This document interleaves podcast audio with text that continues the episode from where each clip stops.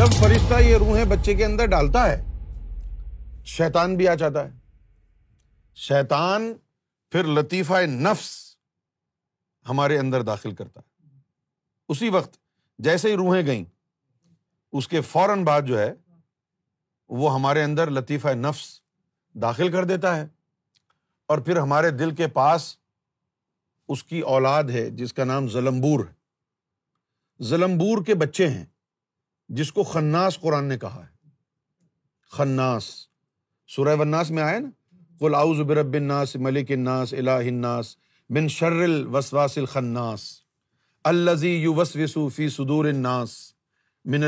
والناس تو وہ خناس جو ہے اسی کی اولاد میں سے ہے ہاتھی کی شکل میں ہے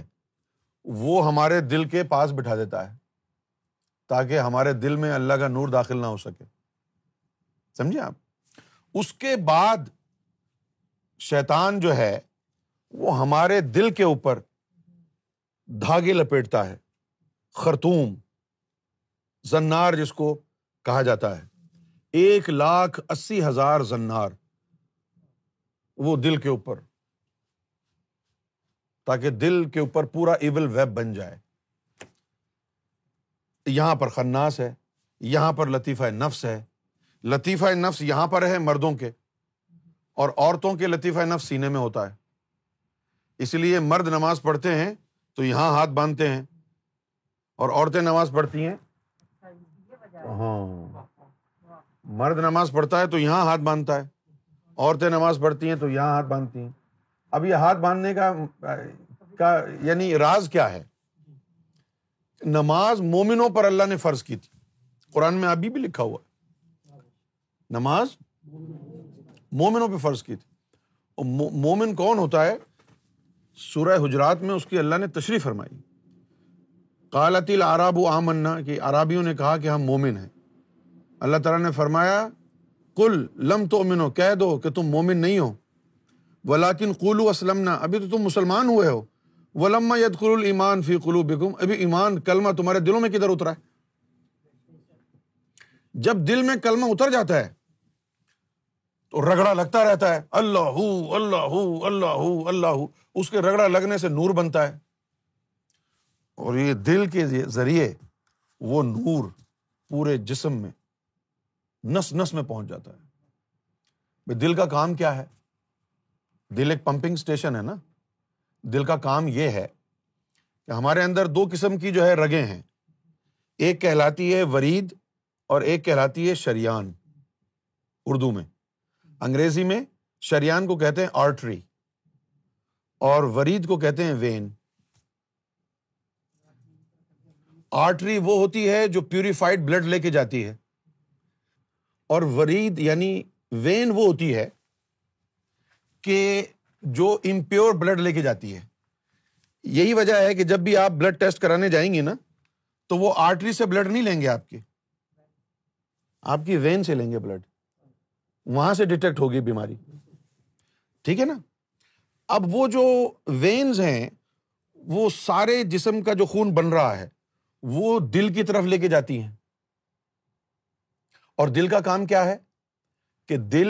اس بلڈ کو پیوریفائی کرے گا یہی وجہ ہے کہ کلسٹرول ہمارے دل پر حملہ کر رہا ہے نا ہمارے جگر پر تو حملہ نہیں کر رہا نہ ٹانگوں پہ کلسٹرول بھرا ہوا ہے کیونکہ اس کا کام ہے صفائی کا جو بھی امپیور بلڈ آ رہا ہے تازہ تازہ بن کے وہ دل میں جائے گا اور پھر دل اس کو آکسیجنیٹ کرتا ہے یہ جو پلمونری والو اوپر دل کے لگا ہوا ہے جہاں سے دھڑکن ابھرتی ہے اس کا کام یہی ایک دھڑکن گئی اس کو آکسیجن ڈالی اور جو اس کے اندر امپیورٹیز ہیں اس کو سک کر لیا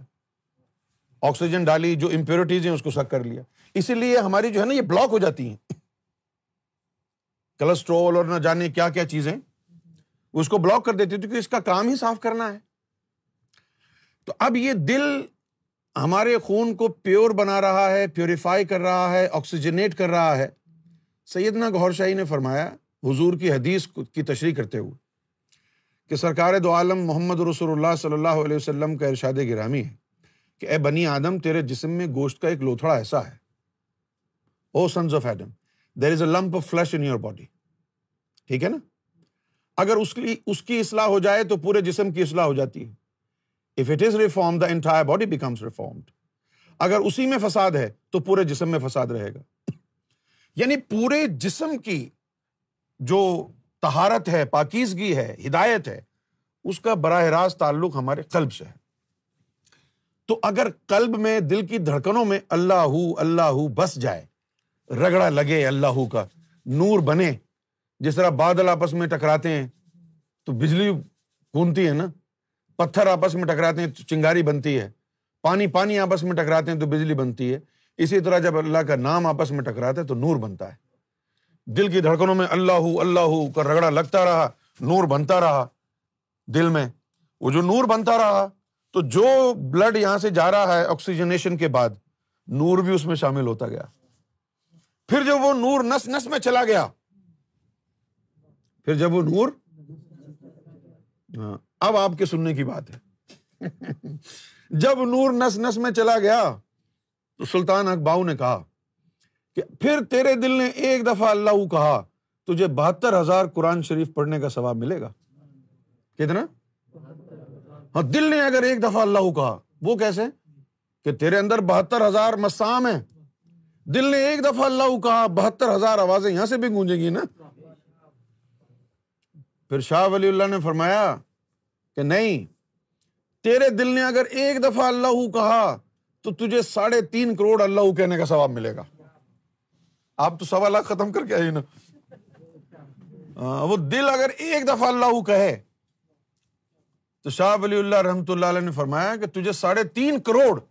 اللہ کہنے کا ثواب ملے گا کہ وہ کیسے کہ تیرے جسم میں ساڑھے تین کروڑ نسے ہیں جسم میں ساڑھے تین کروڑ نسے ہیں اور دل نے ایک دفعہ اللہ کو کہا ساڑھے تین کروڑ نسوں سے وہ اللہ کا لفظ گونجن سمجھ گئے نا پھر جب نس نس میں نور چلا گیا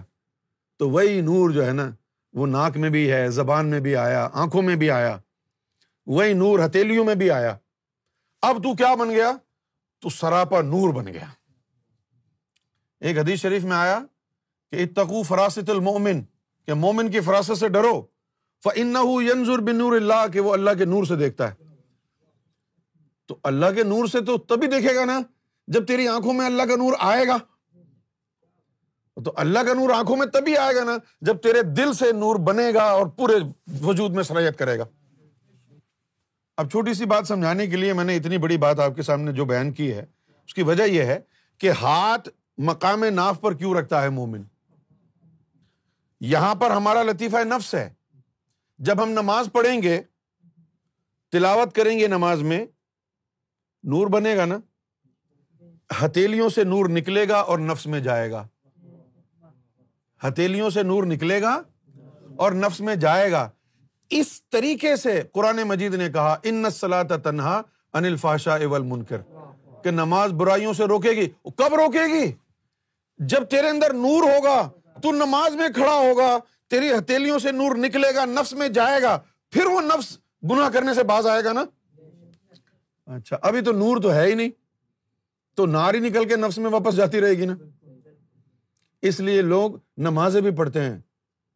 دن رات نمازیں پڑھتے ہیں اس کے باوجود بھی وہ گناہوں میں بھی لگے ہوئے ہیں فراڈ بھی کرتے ہیں ایک دوسرے کی غیبت بھی کرتے ہیں بہتان بھی لگاتے ہیں بےمانی بھی کرتے ہیں ادھر کی برائی اس کی برائی اس کی برائی اس کی برائی اس سے حسد اس سے بغذ لڑائی جھگڑا بھی میں آپ سامنے بیٹھیں گے تو ایک دوسرے سے بڑے پیار سے بات کریں گے اٹھ کے چلے جائیں گے تو کہیں گے یہ تو ایسے ہی یار بڑا خراب آدمی ہے یہ سارے ایپ بھی ہیں ہمارے اندر پھر ہمارے امامے بھی ہیں ہماری نمازیں بھی داڑھی بھی ہیں کس کام کی ہیں قرآن مجید تو جھوٹ نہیں بولتا نا قرآن مجید کہتا ہے کہ نماز برائیوں بے حیائیوں سے روکتی ہے وہ تو بیس بیس سال ہو گئے پیر صاحب ہیں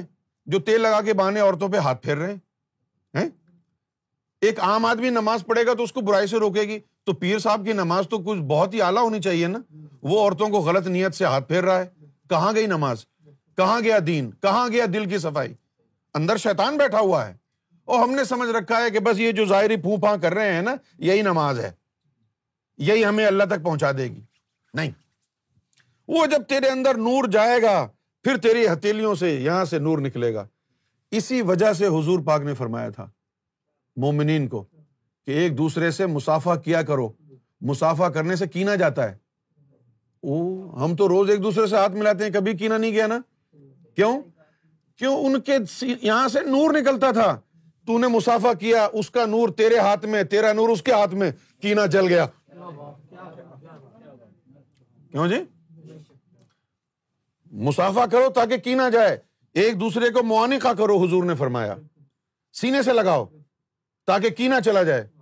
ادھر نور ہوگا ادھر نور ہوگا تب کی نہ جائے گا نا ادھر بھی بغض ادھر بھی بغض سینے سے بھی لگ رہے ہیں پھر بھی سوچ رہے ہیں کہ اس کو میں مزہ چکھاؤں گا تو یہ ہمارا سارا بیکار ہو گیا کیوں بیکار ہو گیا کہ ہمارے دل میں نور نہیں ہے یہی نور کی تعلیم سکھانے کی دنیا کو ضرورت ہے